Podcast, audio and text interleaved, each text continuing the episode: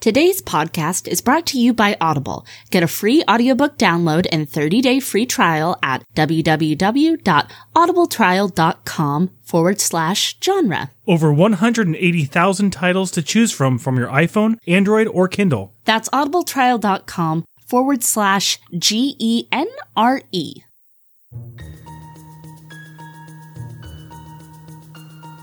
Weirdo bookworms, unite. We want to share our love of genre fiction with you. Some readers out there may look down on you for your love of horror, sci fi, and fantasy, but not us. So stop by as we discuss what we've been reading. Welcome to the show. This is Sandra. And this is Scott. So, we have a very special treat for you today. We have an author interview. Yes, and we are so excited to share it with you. So, this is KK or Christina Perez, who wrote this week's book that we're reading. Uh, we got to talk to her, which is always amazing to get to talk to authors and get to talk to authors whose books we are reviewing. Love that. And she is brilliant. We've had a lot of really smart cookies on this show, but she might be the smartest person I've ever talked to in my entire life. Right? Because you feel, well, I don't know, man. I mean, uh, we've had so many smart cookies. It, it's hard to pick, but like she just oozes intelligence, but she's also still like really fun and funny. Like she's not intimidating. It doesn't hurt that she's really interested in the same kind of things that we are. Yes. Oh my gosh. Yes. So yeah, so we got to talk to Christina. We're going to review the book, going to give you a synopsis of the book. We're going to talk about it. We're going to insert her interview and then we're going to come back and talk spoilers. So there's a few things in the interview that is kind of spoilery, but not really. I mean, it's really like anything you'd get off the inside flap of the book.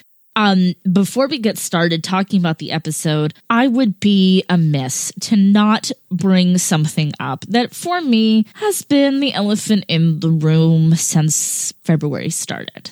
And that is Women in Horror Month. And I love Women in Horror Month. I do. I'm doing a challenge on my personal Instagram where I'm, you know, it's mostly like film related, like different women in horror genres. And there's a little prompt every day. And I love it. I love doing challenges like that. And obviously, like I am a female in horror. So I, you know, it has a huge place in my heart. But this go around because of just different scheduling and ways we had to fit in certain books, we did not do a women in horror focused month. But we will fix that. We actually, sometime this year, this calendar year, 2019, we will do all female horror writer TBR.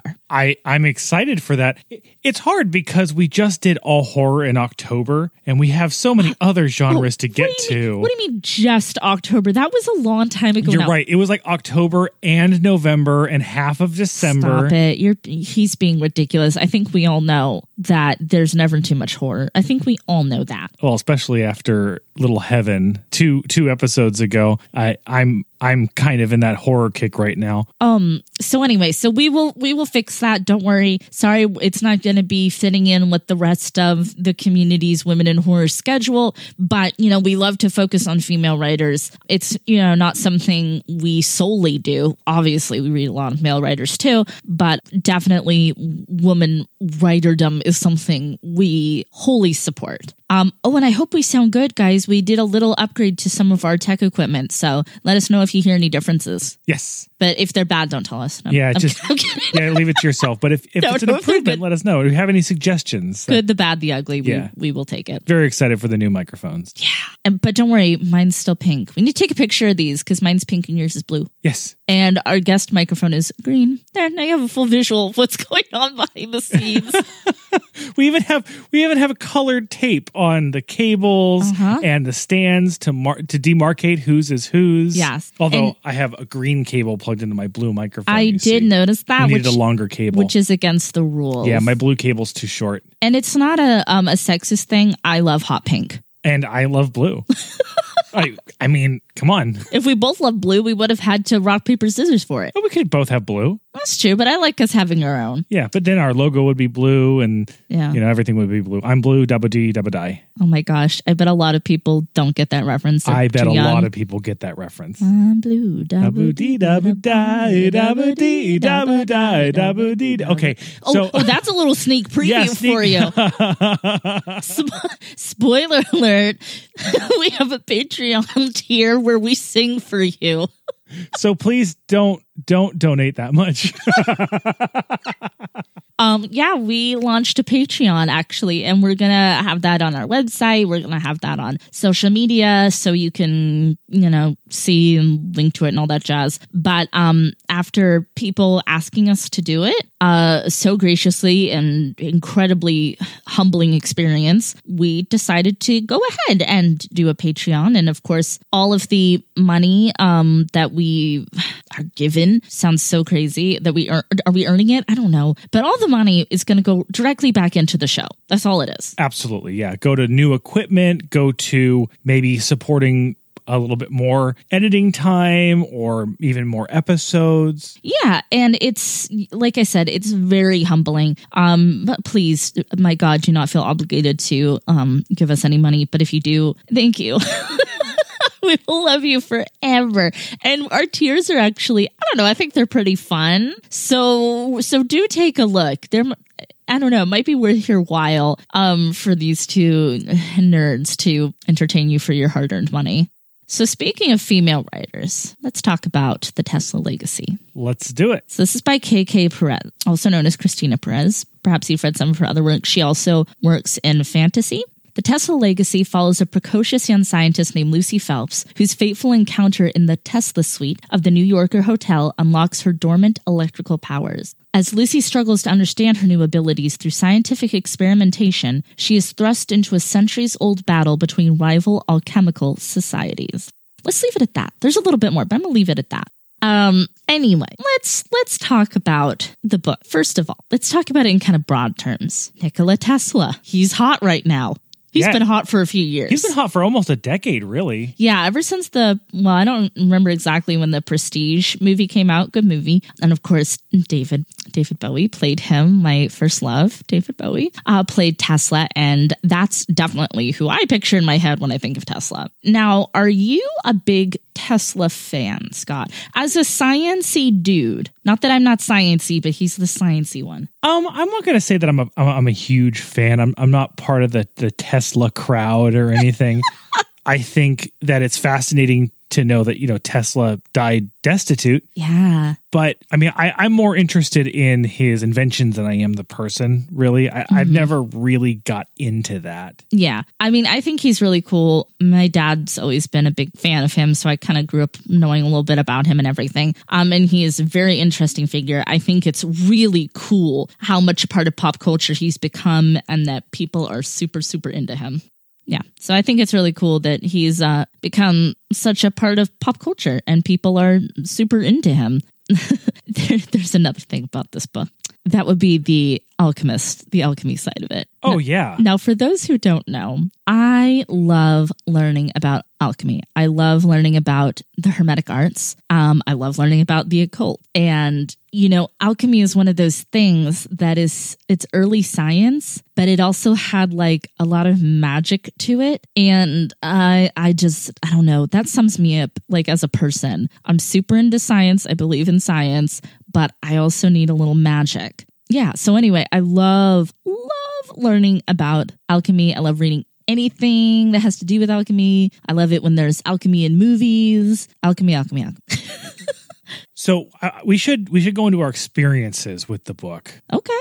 Um for me this book uh, is one of those where it's very hard for me to pick an exact path, but I'm somewhere between a good read and a page turner. Okay, do you think it switched back and forth throughout the book, or just you're not quite Um, no, sure? it, it, it gradually, um, not gradually, but it, by the last few acts of the book, it was page turner for me. And it wasn't that I was not enjoying the book. I mean, not enjoying the book and not turning the pages rapidly um, at the beginning, but um, you know what? I think we all know. I'm I'm the horror I'm the horror gal on this, and you love horror too. I, I have come to enjoy horror. Um, we both love fantasy. Yes. That's our overlap, and you're more of our science fiction person. I would say that all of that is completely fair. Yeah. Yes. So even though I do like science fiction, we read quite a bit of it. Um, I, you know, was not a dyed in the wool science fiction reader. Like I grew up with my Michael Crichton, a little bit of Animorphs till it scarred me, and uh, my Young Jedi books. And other than that, sci-fi didn't really play a big role in my life. For me, it is. Re- it's really difficult to make a sci-fi book an obsession for me and an absolute dedicated page turner. That's just going to be tough for me. I, I think that that's fair, but I find it interesting that you had trouble with this on a science fiction level because I really felt that this read a lot more like fantasy to me. I don't want to say I had trouble with it. There was no trouble. There was no trouble. Well, yeah, I, I'm just saying I enjoyed it. I, I really, really liked this book. it's definitely approached from a scientific angle, but it is kind of a fantastical setting. I didn't get science fiction from this. The only real science fiction that I got from this book was the scientific approach that Lucy takes to everything that's happening. Mm-hmm. And, and yes, her powers are explained in a way that, while scientifically impossible, are explained to be reasonable scientifically Yes. um its approach is not something that oh it's it's something that's that's a magical power it is a innately uh, Science, like there's like a biological thing Yes. happening. but the unreality of it and and the um the realism of the world everything else was very real but it read more mm-hmm. like a like a like a modern fantasy to me Okay. Okay. So where was your experience then? okay well my experience was page turner Oh, good. I- I'm glad. i really liked the book i i really liked lucy i think Yes. she's a great protagonist Me too. I also really appreciate books like this, YA, that's really more honest about YA relationships, Oh both with their peers and with parents. Yes. And I really just got sucked into that. Oh no, me too. No, and again, I don't mean to make it seem like I didn't like this book. I did like this book. It's just uh, sci-fi and I have we just have a different relationship where it's difficult for sci-fi to be a page turner for me. That's just what I'm saying. But um I really really liked the writing this book. I agree. I really liked Lucy. This is another heroine who's super smart, super capable, um still young, doesn't, you know, not like creepily wise beyond her years or anything. And I like her relationships with her love interests. I really like her relationship with her best friend. Yeah, her relationship with Claude's. Claudia, E. Claude's, yeah, is such a great female relationship. It's a great relationship, period. Yeah. Their friendship is just very refreshing. It's very refreshing. Um, it's cool. Uh, diversity representation in this book too is Claudia um, is interested in her same gender for relationships. They don't exactly put a label on it, but she's uh, basically like a lesbian. Is kind of what we gather from it. I love that it didn't come as just like a big reveal or anything. it no. was just yeah, and it doesn't need a label or anything like that. But um, no, she's just interested in her same gender, and that's probably just the way it's always been. It doesn't bother Lucy. It doesn't seem to bother anybody else in their friend group or anyone else in the school. It's just she is who she is. There's also some cool um, diversity representation a little later in the book uh, when we meet Ravi, who is from England, but he is um, not white. it's nice.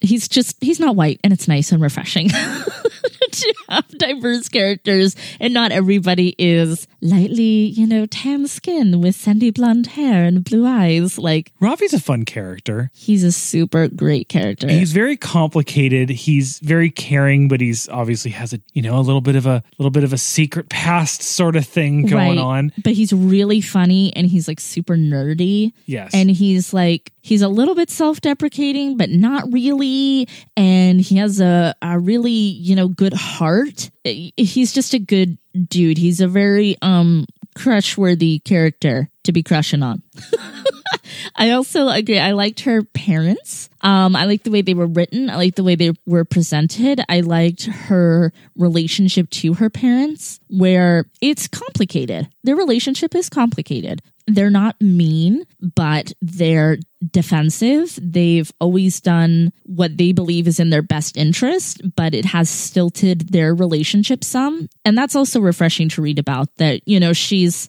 doesn't come from like a completely, you know, broken home, but she also doesn't come from like some sort of idealistic version of what, you know, parents should be to their kid. Yeah, she has two parents that care about her deeply, care about her in many ways too much. Yeah. And they're way overprotective. And so that really does put a schism into their relationship. Mm-hmm. Yeah, add on to the fact that her father's you know away from home often and her mother's a little bit cold. Those are things that that a lot of people can really relate to but they're still a loving family. Right right. Um i also liked that when we meet lucy um she's epileptic too. When i was in high school um one of my best friends was epileptic and uh, it's interesting always to see like what that means to a character and how they interact with their family and their friends. And I found this to be, you know, kind of true to my own experience with an epileptic best friend that, you know,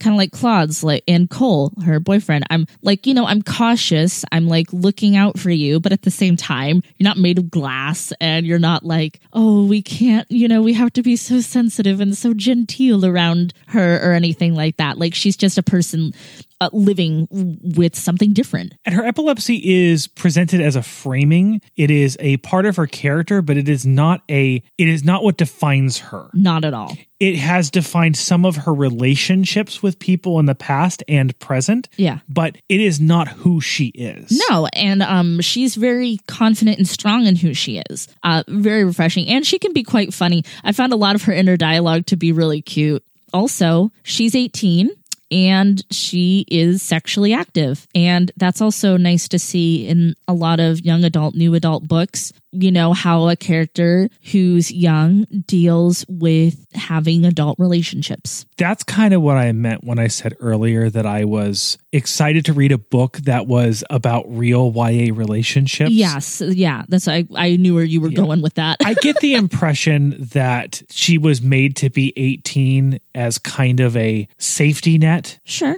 Because the relationships that, he, that she has, it's not to say yeah. that any of her relationships are immature, but they, they're but not unique to an, a new adult. No, because she's growing and she's learning and she's experiencing life. Um, so as far as appeal goes for this book, I think this is a great book for uh, younger fans getting into sci fi. Maybe if you do have kind of a, like you like some superhero kind of vibes, if you're into that, if you're into contemporary sci fi, I think you would dig this. I'm going to say it's a broad appeal book for sure. Um, there's nothing niche about it. I think it, it's a well written, well crafted story written by a very smart, cool lady who wants to share this story and empower females. I agree. This is this book is broad appeal. Uh, if you're looking for a female lead character with uh, superpower threads that are approached with the scientific method and a really really smart set of characters, this is the book for you. Mm-hmm. It's just it's a good book. Yeah, it's a good it's a good book people and you need to read it and support women writing cool good books especially sciency books so all right let's uh let's jump into the interview with kk perez and after that Yay. the spoiler section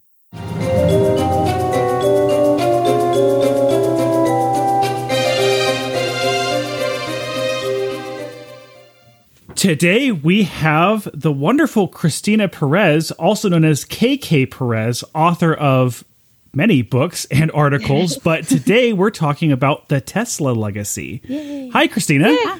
Hey, greetings from London. Thanks for having me. Uh, thank you for being on. Um, yes, thank you. I, I guess I just want to get right into it because we just talked about the name a little bit. Uh, you have other novels published under the name Christina Perez, but you went with KK Perez for Tesla Legacy. What was your motivation for writing under a semi pseudonym? Well, I guess I sort of wanted to differentiate between my fantasy and also my academic work because I'm a medievalist. Um, that's my my academic background, and I have a academic monograph published as Christina Perez, and then um, KK Perez just to do for my sci-fi, and also Tesla Legacy is a sort of contemporary sci-fi, whereas the fantasy I write is all very sort of high fantasy. So if you see KK Perez on the shelves, you know you're getting sci-fi and probably set in our real world contemporary times, and if you see Christina And you know you're sort of get knights and sorceresses and that kind of thing. oh, perfect. Okay, no, that's good to know because it's always fun to read when people write in different genres. So it's just nice to know, like, no, that's her. That's the same same lady. yeah, I think it's Nora Roberts and J.D. Robb or Robe. You know, when she does Yeah. her thrillers and sort of women's fiction. Yeah, sort of like that. You're speaking right to Sandra's heart on I- both of those. I do. I grew up on Nora. Ah, yeah, she's amazing. She's great. I mean, pillar of uh, the literary community. Absolutely. How did the idea for the Tesla legacy and for the sake of spoilers, we'll say rich history come to you? Well, you know, so um, I got to sort of I said that I'm differentiating the medieval from um, the sci-fi, but actually there it is sort of a bit of a, a blend, and some some critics have called it sort of a fantasy sci-fi hybrid, which I think is fair Yeah. because I you know the the rich history for the Tesla legacy is not only Nikola Tesla, but sort of a lot of the history of science in general. And one of the things I, as a medievalist, always found really interesting was that sort of science, as we know it, comes out of alchemy. There wasn't differentiation between the two really until quite late, sort of in the 18th, you know, early 19th century. So it kind of lent itself well to like, well, if if Nikola Tesla is a part of a continuation of something that's kind of thought of as mystical, and he has, you know, a lot of, I mean, amazing ideas and also some fairly harebrained ideas, and so I thought it kind of made sense that he would be a part of perhaps a secret type society. I have a big penchant for secret societies in general, um, so. oh, me too. No, I, I, I think that sums up um, a big part of the book really, really well. And yeah, I'm a sucker for secret societies or preferably cults. Yeah, cults are fun, like secret societies. I mean, I used to love all those silly 90s movies about skulls and bones and stuff like that. Oh heck yeah! Oh heck yeah!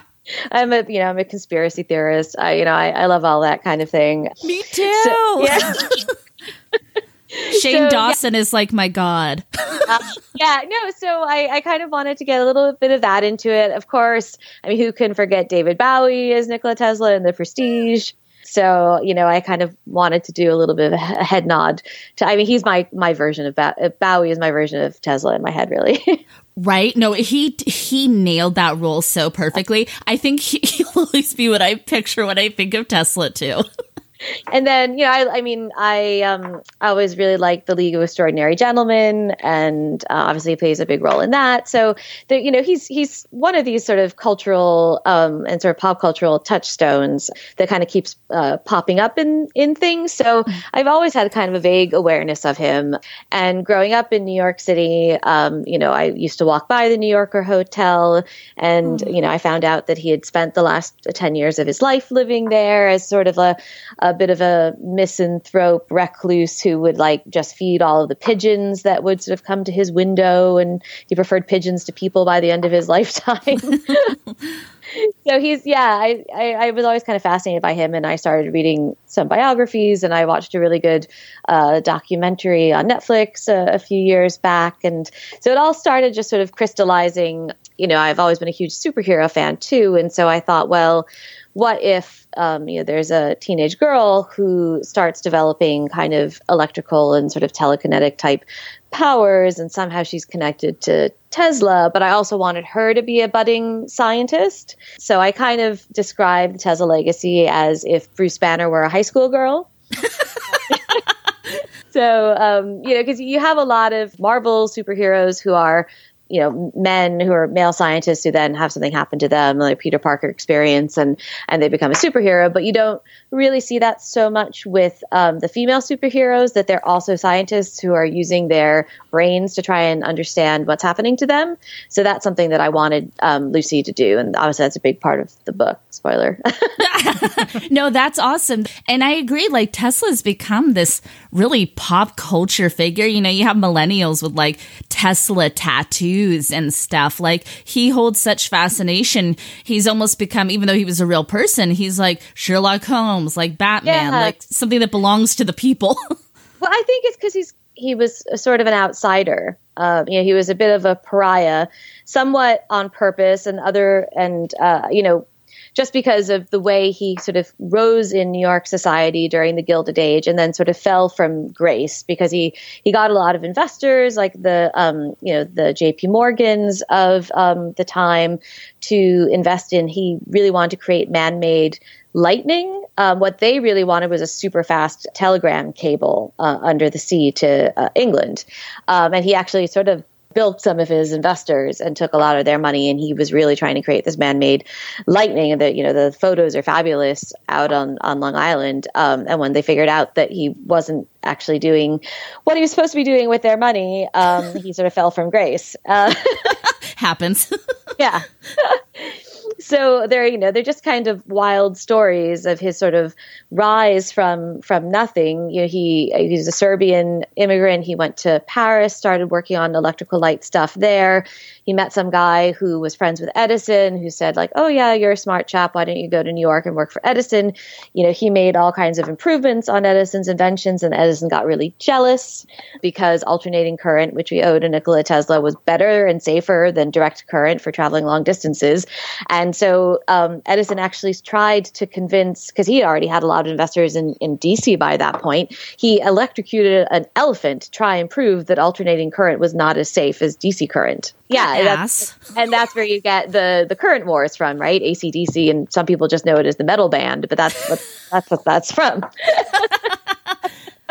Leave the So- elephants out of it, sir. Yeah, exactly.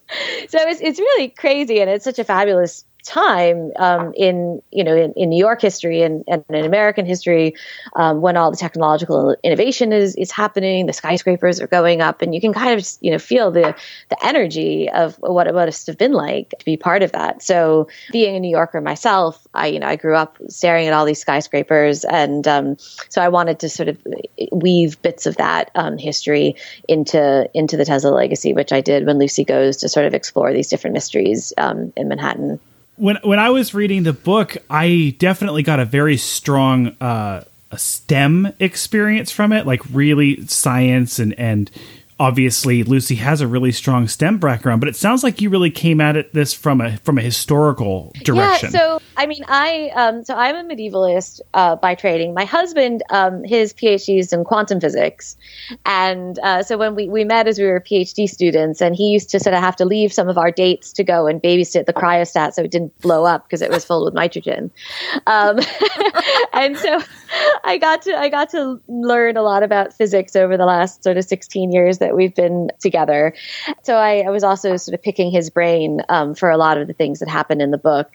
I mean, I, I did science through through high school, but then um, in college I only did um, medieval languages. So when I was coming at this, I was like, okay, well, the history of science stuff that I can research. I understand how to do history.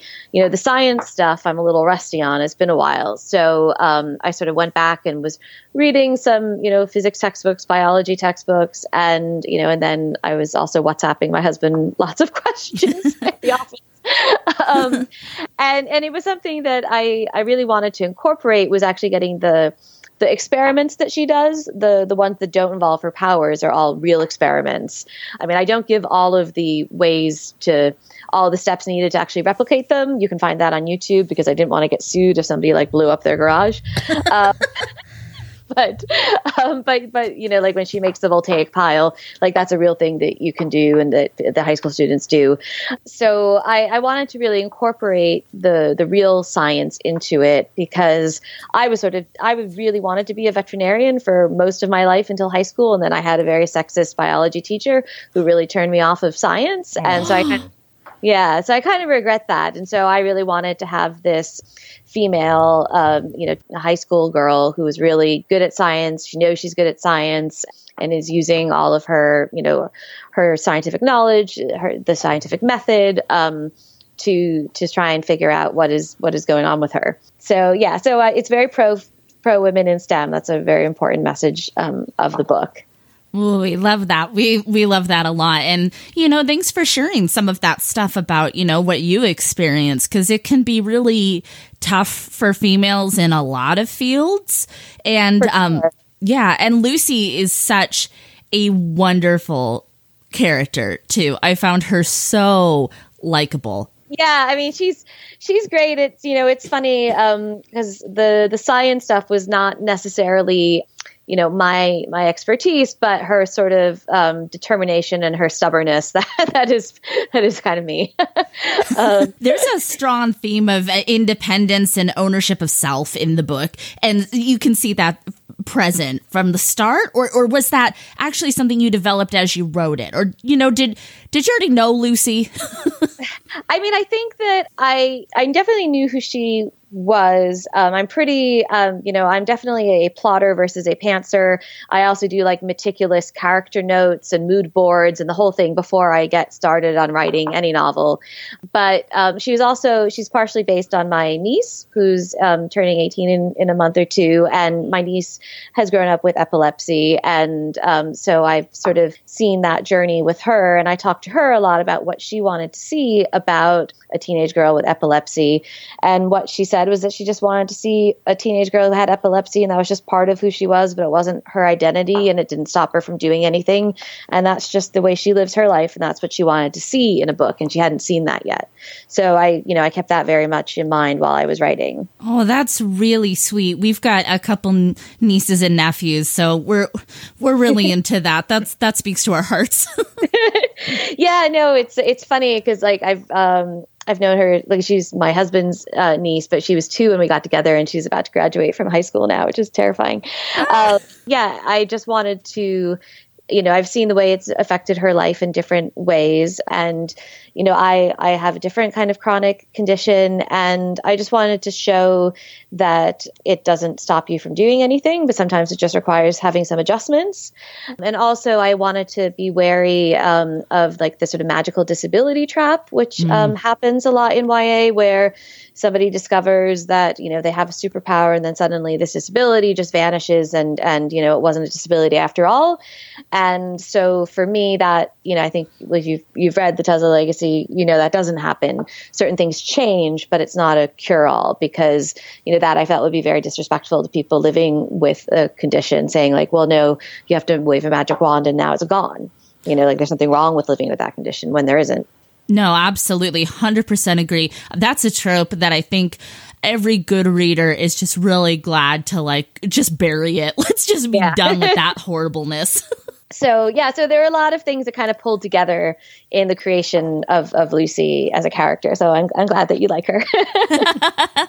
So, Christina, you've written a lot. Um, I mean, newspapers, magazines, fiction, nonfiction.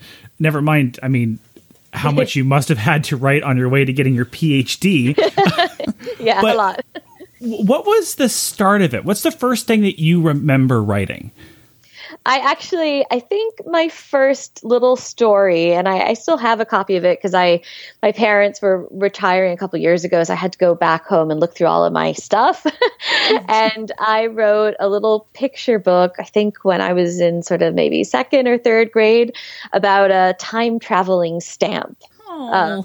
Yeah, and and actually, it's funny because it sort of it sort of ties into the Tesla legacy in that uh, the time traveling stamp had originally belonged to Benjamin Franklin, and he was in Benjamin Franklin's pocket when he was doing his kite and lightning experiment, and somehow that brought him to life, and he developed time traveling abilities and was no longer just a regular stamp. oh my God, that is precious. I want this story. I know. I want this book. I know. I, I, I, my agent's probably gonna be like, "You shouldn't have said, mentioned that on the podcast. I want you to write that as a picture." but so I think that was the that was the first like sort of story I remember writing, and then I remember another one around the same time about cats who were the sort of protectors of the Hermitage Museum in oh. Russia Oh, that's wonderful. were trying to like stop the art thieves from um, stealing the art during the Russian Revolution. Oh my God. Now that's a Disney movie waiting to happen. I was like a very kind of weird little kid. You had a lot of uh, kind of like a magical realism vibe a little bit as a child. Yeah, I think so. And then maybe it's because my dad's from Argentina, so that's sort of part of our, our cultural background. But um, yeah. That's right. That's right. you know, I have a, a sort of side question. I mean, obviously, we're talking about the amazing Tesla legacy. We're going to cover that on our show. But I just really want to pick your brain a little bit about being a medievalist because it's maybe the coolest job title ever. Um, and you write, um, you know, these fantasy, high fantasy kind of historical fictionish things. So can you just talk to us a little bit about that for all of us nerds that um want to hear a little Yeah. bit about it? Sure. I mean, so I guess um, like a lot of children, or especially um, women in the 80s, uh, I read The Mists of Avalon, and I think when I was about 13, and just fell in love with Morgan Le Fay and all of the Arthurian literature, and became really obsessed with it. And I decided that that's what I wanted to study when I went to college, and so I did. And uh, I went to Cambridge here in the UK, straight from the US, which is a little unusual. And one thing about the UK system is that you only study your subject. So your major is just the, all that you do for three years. So I did Middle Welsh, um, Old Norse, Middle English, Old French, Old Irish, um, probably forgetting something. Oh, Occitan. Um, and so I, you know, I learned to, to read and translate those languages and to read the Arthurian material in its original.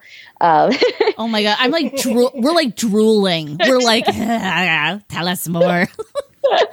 so so that's kind of what I what I did, and then I, I stayed with it um, for for graduate work, and then I, I because I still love Morgan Le Fay so much, I wrote my PhD thesis on her. So you can ask me anything you want about Morgan Le Fay.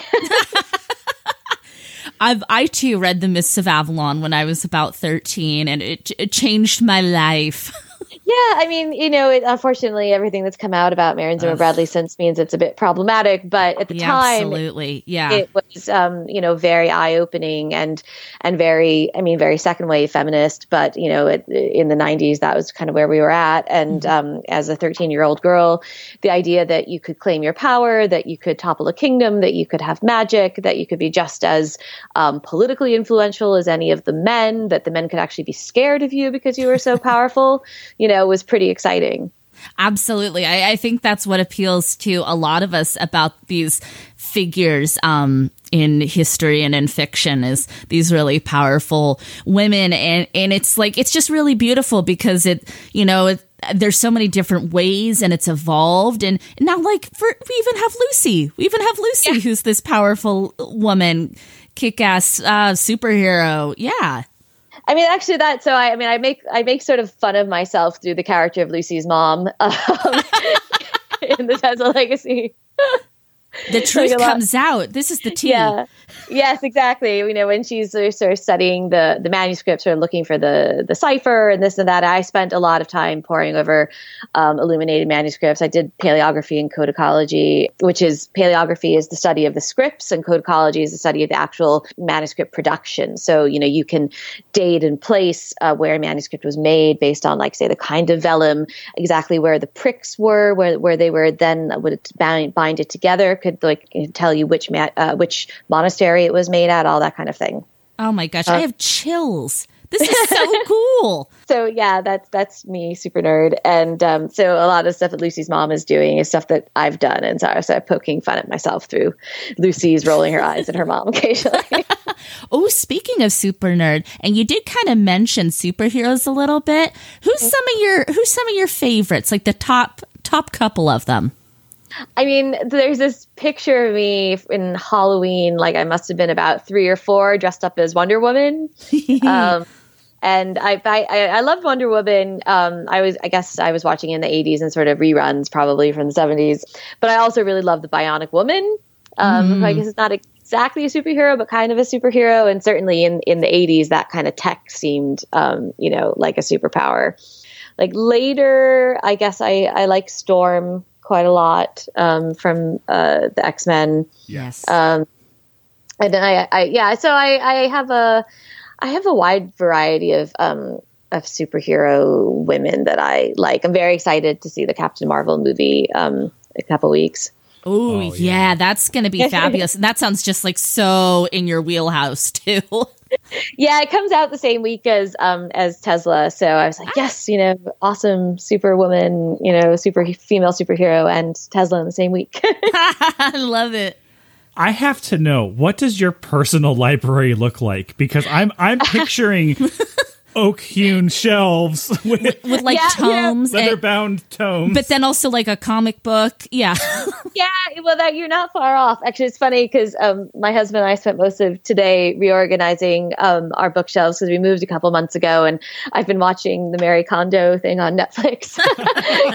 so we got all the books down this morning, and we like just finished about an hour ago. um, so I have, uh, I now have one bookcase that's just all of my Arthurian literature, and then I have another bookcase that is sort of medieval non-Arthurian um, I'm also a big vampire fan. I teach vampire literature as well, so I have a huge vampire literature uh, bookshelf. Okay, hold, Hold on. Yeah, time out. Time out. Flag on the play. Um we love vampires. oh yeah, they're so awesome, right? I mean, they're undead for a reason. have you ever thought about hosting your own podcast? I haven't, but maybe I will. Cuz I think you've got a lot to you've got a lot of subjects you could cover here for everybody. Well, I, you know, I'm, I'm. It's all kind of connected. Generally, sort of magical medieval women. I got in. I mean, I always loved um, vampires, but I, I actually got into some of it more academically because there are sort of similar sources uh, for Morgan Le Fay as for um, sort of female vampires. Because, well, I mean, if you want to like go deep dive, like way, way back, like it all goes back to the sort of Indo-European migrations of three to four thousand BC, which is why you have, um, you know, similar mythology from Hindu mythology to Old Irish mythology. Why the word in Sanskrit for priest is very similar to the Old Irish word for priest because it comes from this Proto-Indo-European language, which is now being reconstructed by scholars. So, um, you know, any any kind of female figure that is sort of powerful that involves sort of sucking of life force or of blood, um, you know, which is a similar, which is obviously a metaphor for life force. Um, you know, you, you find often that you have similar roots for them, and so and and similarly, it gets sort of conflated with the excesses of water. So, you know, you, you take your siren, you take your sort of female vampire or lamia, as they called it in sort of Greek and Roman times, and you find there actually some of the um, origins sort of femme fatale sorceresses later on as well. Well, okay, this has been the last episode of Genre Junkies. Starting right now, Badass Women of History featuring Christina Perez. Just keep going. I know. Oh my gosh. I like we are eating this up with a spoon. Um I have a ridiculously big crush on you now. Uh it's a whole thing. It's a whole thing. It's a whole Excellent. thing. So, so Morgan Le Fay is probably her name. Well, she's probably a Celtic sovereignty goddess and a sort of amalgamation of some of the uh, the Celtic war goddesses. One being Morrigan, um, and Mor is can either be great or sea, and Regan uh, meaning queen in Old Irish. So there are a lot of there's a lot of folklore and and myths that sort of show that she has this relationship with the sea. Probably she was in some in some periods like a, a mermaid type figure. I mean, Morrigan is actually the the goddess herself is the sister to a couple of the sea goddesses like Liban, who eventually gets turned into this mermaid saint when they start Christianizing stuff. And you know, and this idea of men being sort of pulled down into the depths, which of course can be seen as like a womb, um, you know, by a mermaid. You can kind of see how the sort of sirens and and vampiric figures and basically, you know. Too long didn't read like women suck the life force from men. There you go. Yeah, and we're still doing it today. by like you know um, female sorceresses, witches, uh, you know nymphs, female vampires, mermaids. You know they're perennially popular because men are perennially afraid of powerful women, basically. Absolutely. Uh, it all comes so full circle. It's so, Yeah. you know, it's so, so trite to say, but it's like we can just learn so much from the past and how we got here.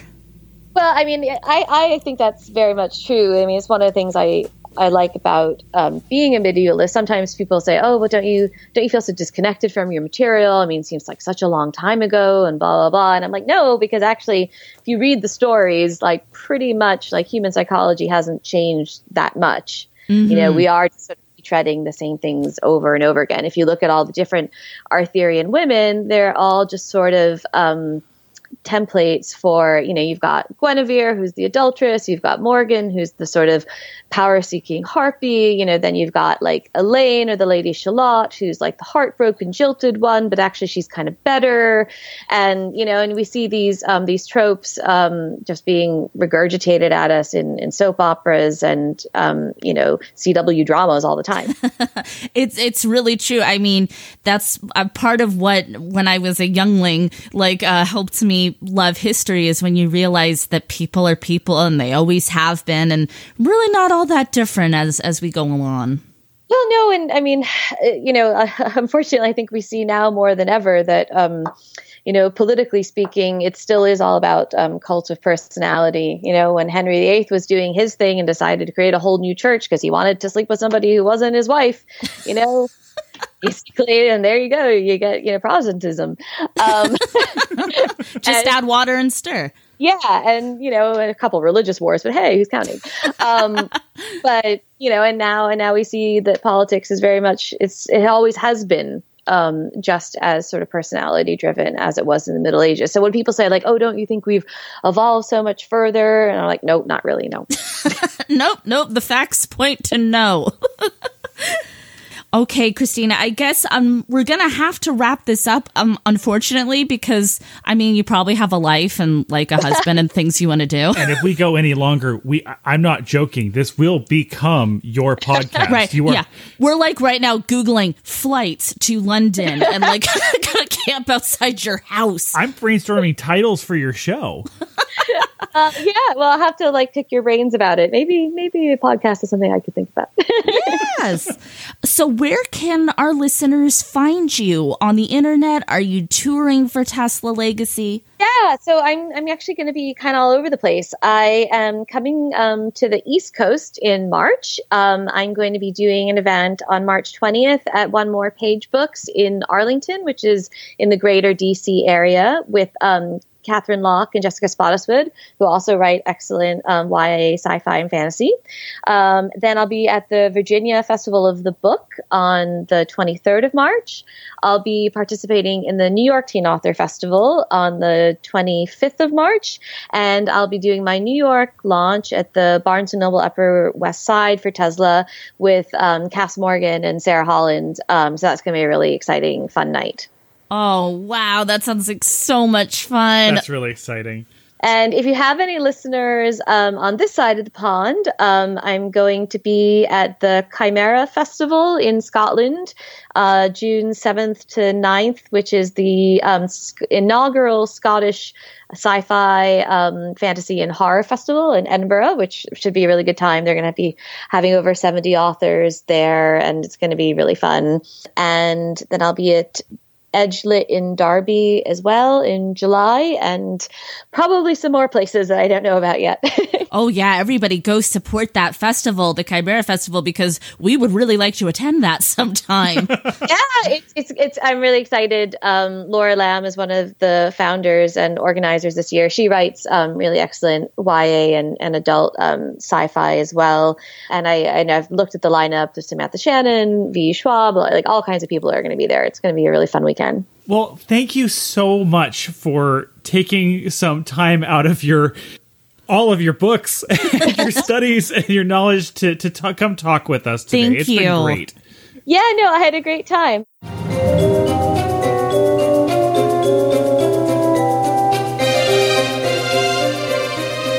Okay, welcome back to the spoiler section. Spoilers. So, this book, it really is, and as Christina says in the interview, it is a superhero origin story.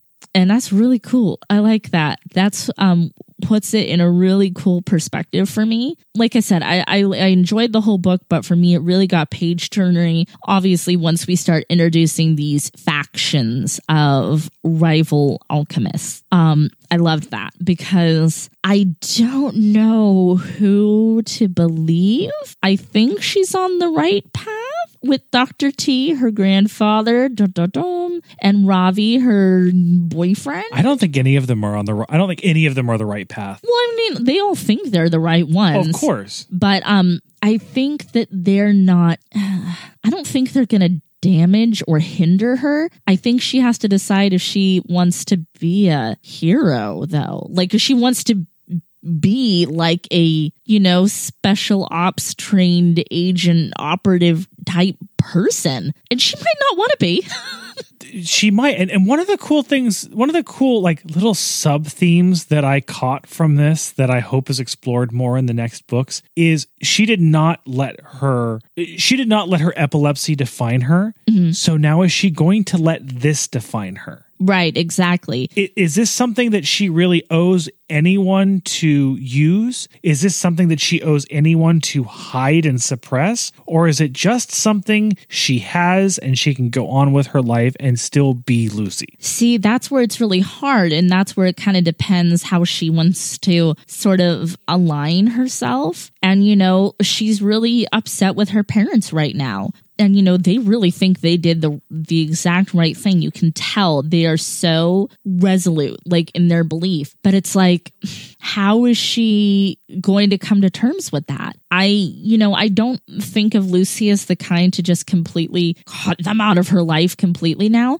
but she has to decide how she's going to pursue this relationship where they want her to be something fundamentally not who she is. What did you think about the big reveal at the end with her parents? Um, I really liked it.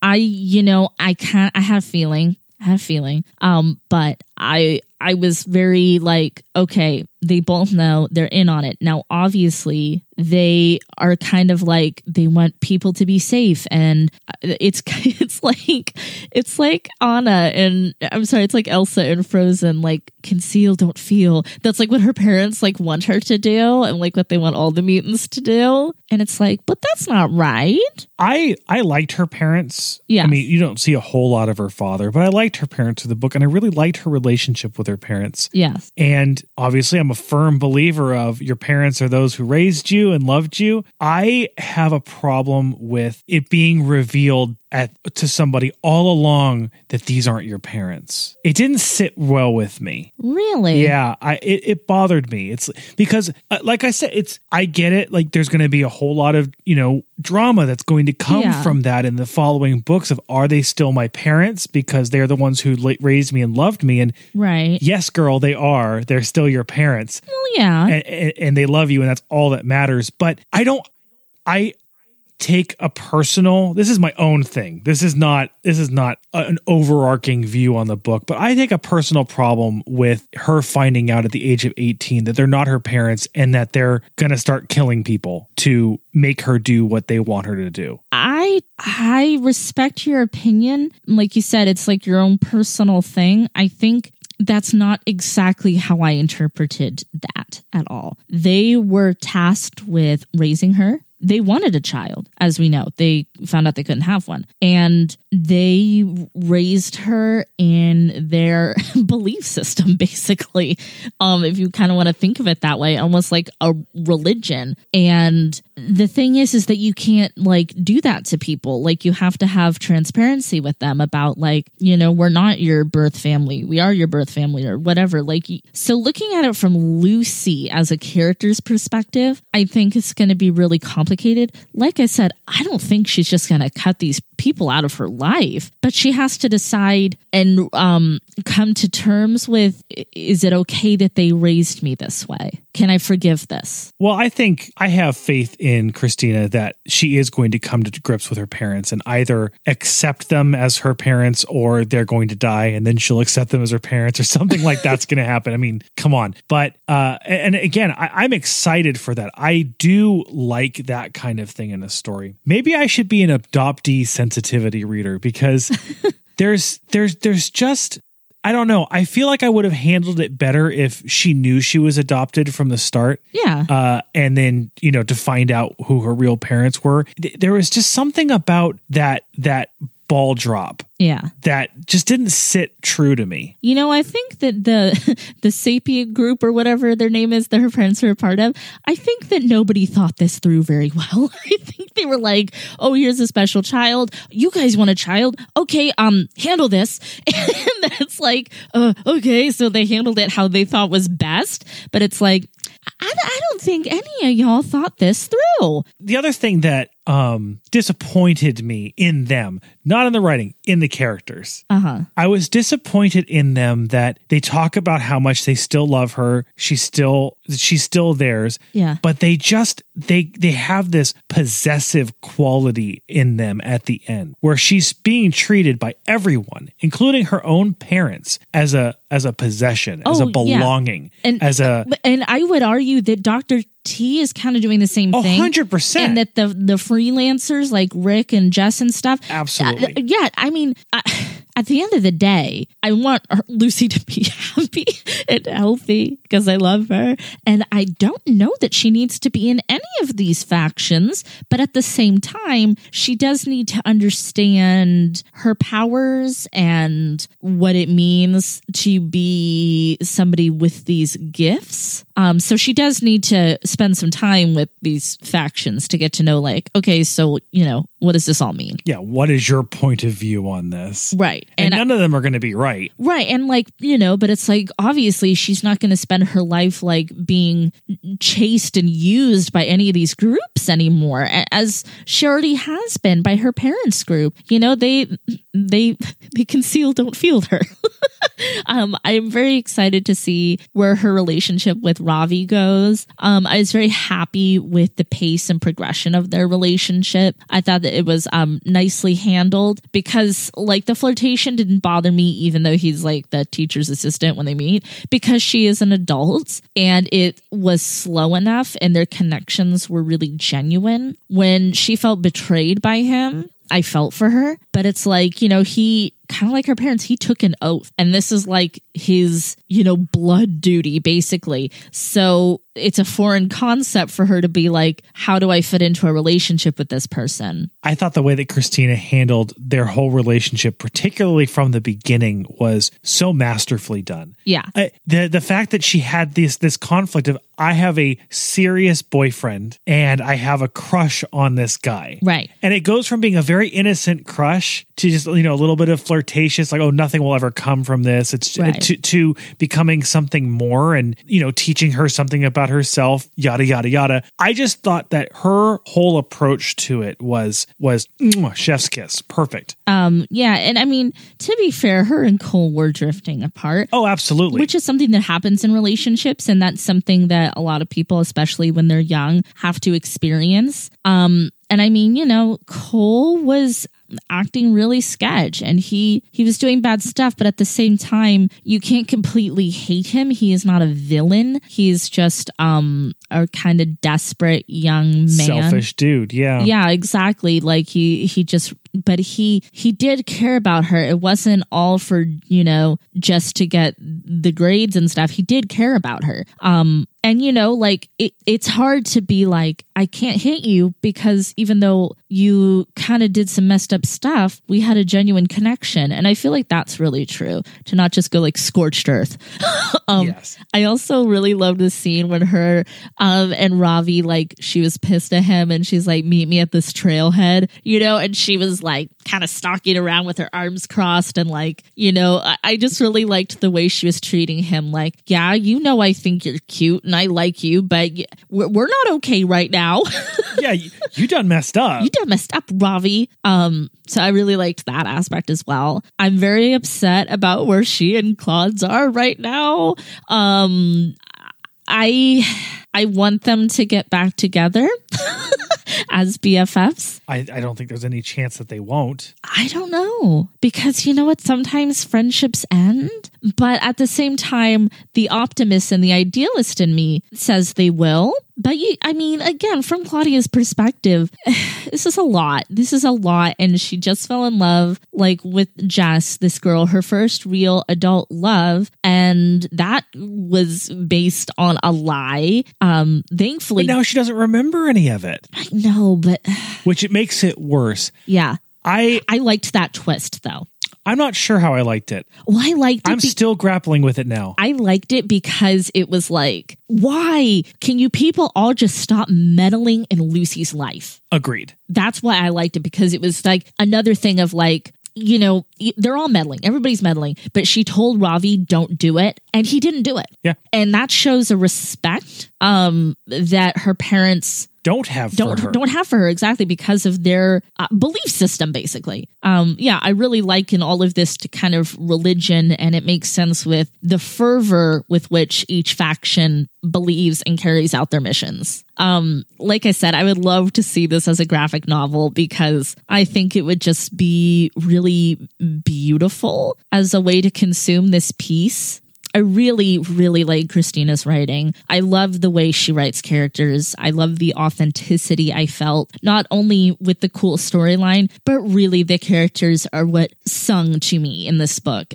I liked them. Like I said, I felt I liked them. I didn't like them. They were complicated. There was nobody that I flat out hated. There's nobody that I flat out had utter and complete faith and belief in besides Lucy. Yeah. Um I can't say it any better than my, better myself. I think that the characters are her strongest trait in this book. Um I love the whole world. I love the idea. I love the history, but at the end of the day it's the characters that make it in this. Yeah, and I think that's something that you and I both are as readers. Some people are more plot driven, some people are more character driven, and I think generally you and I are character driven people. Actually, I tend to be pretty plot driven. I a lot of the books that we've read recently because a lot of them have been picked by you have been character driven and I've loved them. But uh, maybe I'll have to pick up some plot driven books to It's- share. Well, it's not like I know but until Yeah, I you start to read the book and until you finish it, whether it was more plot or character driven. You can kind of tell with the description. You can kind of tell with the I don't dust think jacket. so. No, yeah. like I no, I don't think that's when it talks true. about the world and it talks about the setting and it talks about the or it text talks about the technology, that's when you know this is a plot based book. When I, it talks, I'm not saying you're you're when it starts wrong. with Meredith was a then you know it's going to be a character driven story. No, I don't think that's true at all. I mean, okay, I'm not saying you're always wrong, but I don't think it's always as apparent because there's a lot of I'm just usually wrong. no, no, no, I'm I'm, no. I'm I- very often wrong. No, that's not what I'm saying. I'm saying like there are readers out there who will pick up a book and they only like plot driven books. Yeah, I agree. They only Yeah. like character driven books. And so when they read a book that's their opposite, they're like, oh, I didn't like this book. Or, you know, I, mm, I didn't really like that much. And it's like, I don't think you always know until you get all the way through the book which way it's going to be. That's I mean that's fair. I'm I'm being reductive on purpose. Yes. And it makes me On want to me make to make jokes and laugh. I want to, I'm to send the cat over there to bat at your microphone. Just play with play play in the space with me. Play with me. I am, but I'm saying like it's it's interesting. I almost want to keep score now. Going for we should have done this from the beginning. Is this a plot driven book or is this a character driven book? I can really only think of two plot driven books that we've read. I'd have to really look back at it, um, to be honest. But I think it, it would be interesting to make that a conscious focus of our reading. Is this plot driven or is this character driven? And how did that work for us? I would love to add that into our uh, our discussion. Stitches, take a note. so let it be written, so let it be done. Uh, let's score this on bronze eggs. The Tesla eggs. Oh yeah, egg. okay. Tesla eggs, yes, bronze eggs. Bronze eggs. Uh, I'm going to give this three bronze eggs out of five bronze eggs. Um, as we talked about, there was way, way more that I liked um, in this book. I I can't find a whole lot of fault with it. I'm super excited to read more of Christina's books, fantasy or sci fi. I'm excited to see where Lucy's going to go, where this journey takes her. It's just my relationship with sci fi makes it really difficult for me to push sci fi books to the highest possible score. But the fact that I really enjoyed it this much is super commendable to the writing. So well done. Here's some shiny bronze Tesla eggs for you. I liked the book a lot as well. I thought it was executed well. Um, I'm giving it three and a half bronze eggs out of five. Little, little, little bit more than you. Just half an egg. Um, I thought, you know, we've discussed it all. The characters are really complicated. They're strong. They're interesting. The the setting and the world and the intrigue is all fantastic. I was disappointed by the the result of her parents and i get that this book was really a foundation for what's to come Yeah, so it's hard to world score building. it yeah, Yeah. it's hard to score it score just a book on the world building alone but uh every every group has their own viewpoint and all of them are somewhat presented and all of them are are probably wrong. All of them are you know in a lot of ways abhorrent. I wish that i could have seen more positive possibilities from all three of the factions because right now i hate them all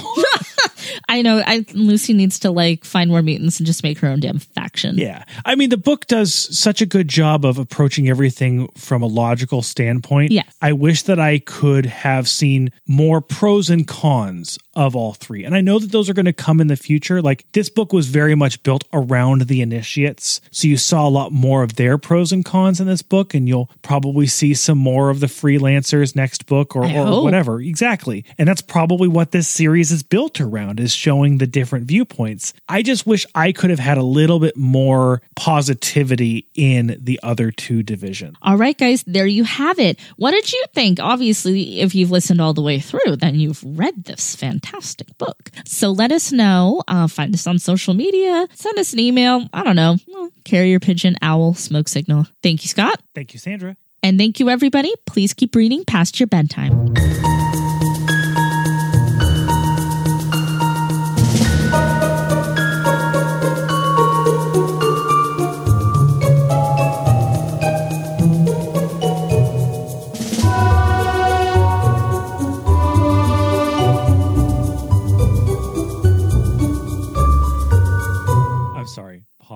That is re- ridiculous. It bit me. Did it really? Yeah, I was trying to like keep a straight face. You know, Shimmer bites hard, but I touched her paunch. That's going. This is going at the end of the episode, by the way. Yeah. Oh my god, she's so cute. She's just like this little now armless lump. She's cold. she wants cuddles. We have to turn off the heater to record, and now our little producer is cold. Poor thing. Poor baby.